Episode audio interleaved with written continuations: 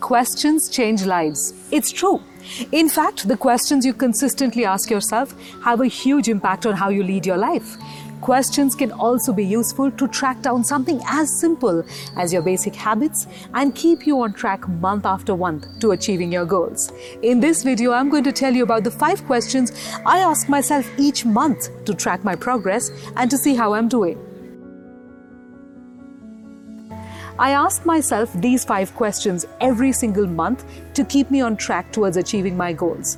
For the simplicity of this video, I also assume that you are going to be using all of these questions in a professional context. However, I promise you could also customize them for just about any area of your life. Let's start. Question number one. What is the one thing you want to achieve before you die? Somebody asked me this question last year, and I promise you it completely changed my life. Please note, however, that this is not about twenty-five things that you want to achieve or fifty things you want to achieve. It is the one thing. And if you answer this honestly and truthfully, you will be able to get laser sharp focus to achieving whatever it is that you want to. Question number two, what is the one thing you need to achieve this month for it to be considered a good month for you? Sometimes I answer this by saying something as simple as, I want my website to be up and running. Sometimes I answer this by saying, I want to be able to create great content. Sometimes I answer this by saying something like, I want to be able to do seven new workshops this month. No matter what the answer, the one thing that you think is going to be important this month gives you again a great sense of focus about what you want to do in the short term. Question number three.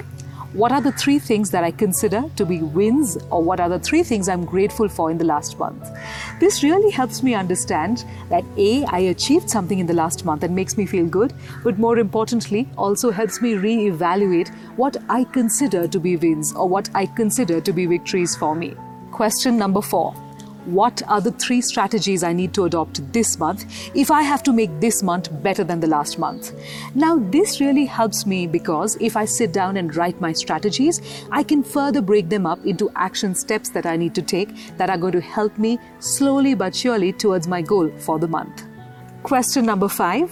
What is the one thing I can learn this month that's going to make everything else easier for me? I love this question because it's simple and it's also futuristic. This question, if you take it seriously and if you genuinely put in thought into learning, you can make your life progressively easier and also more efficient. So, as we enter the second half of twenty twenty-one, remember, this simple exercise at the beginning of the month that takes around an hour or two can actually change the way you focus on everything else and make the month a lot more fruitful. Give it a try and let me know how it goes.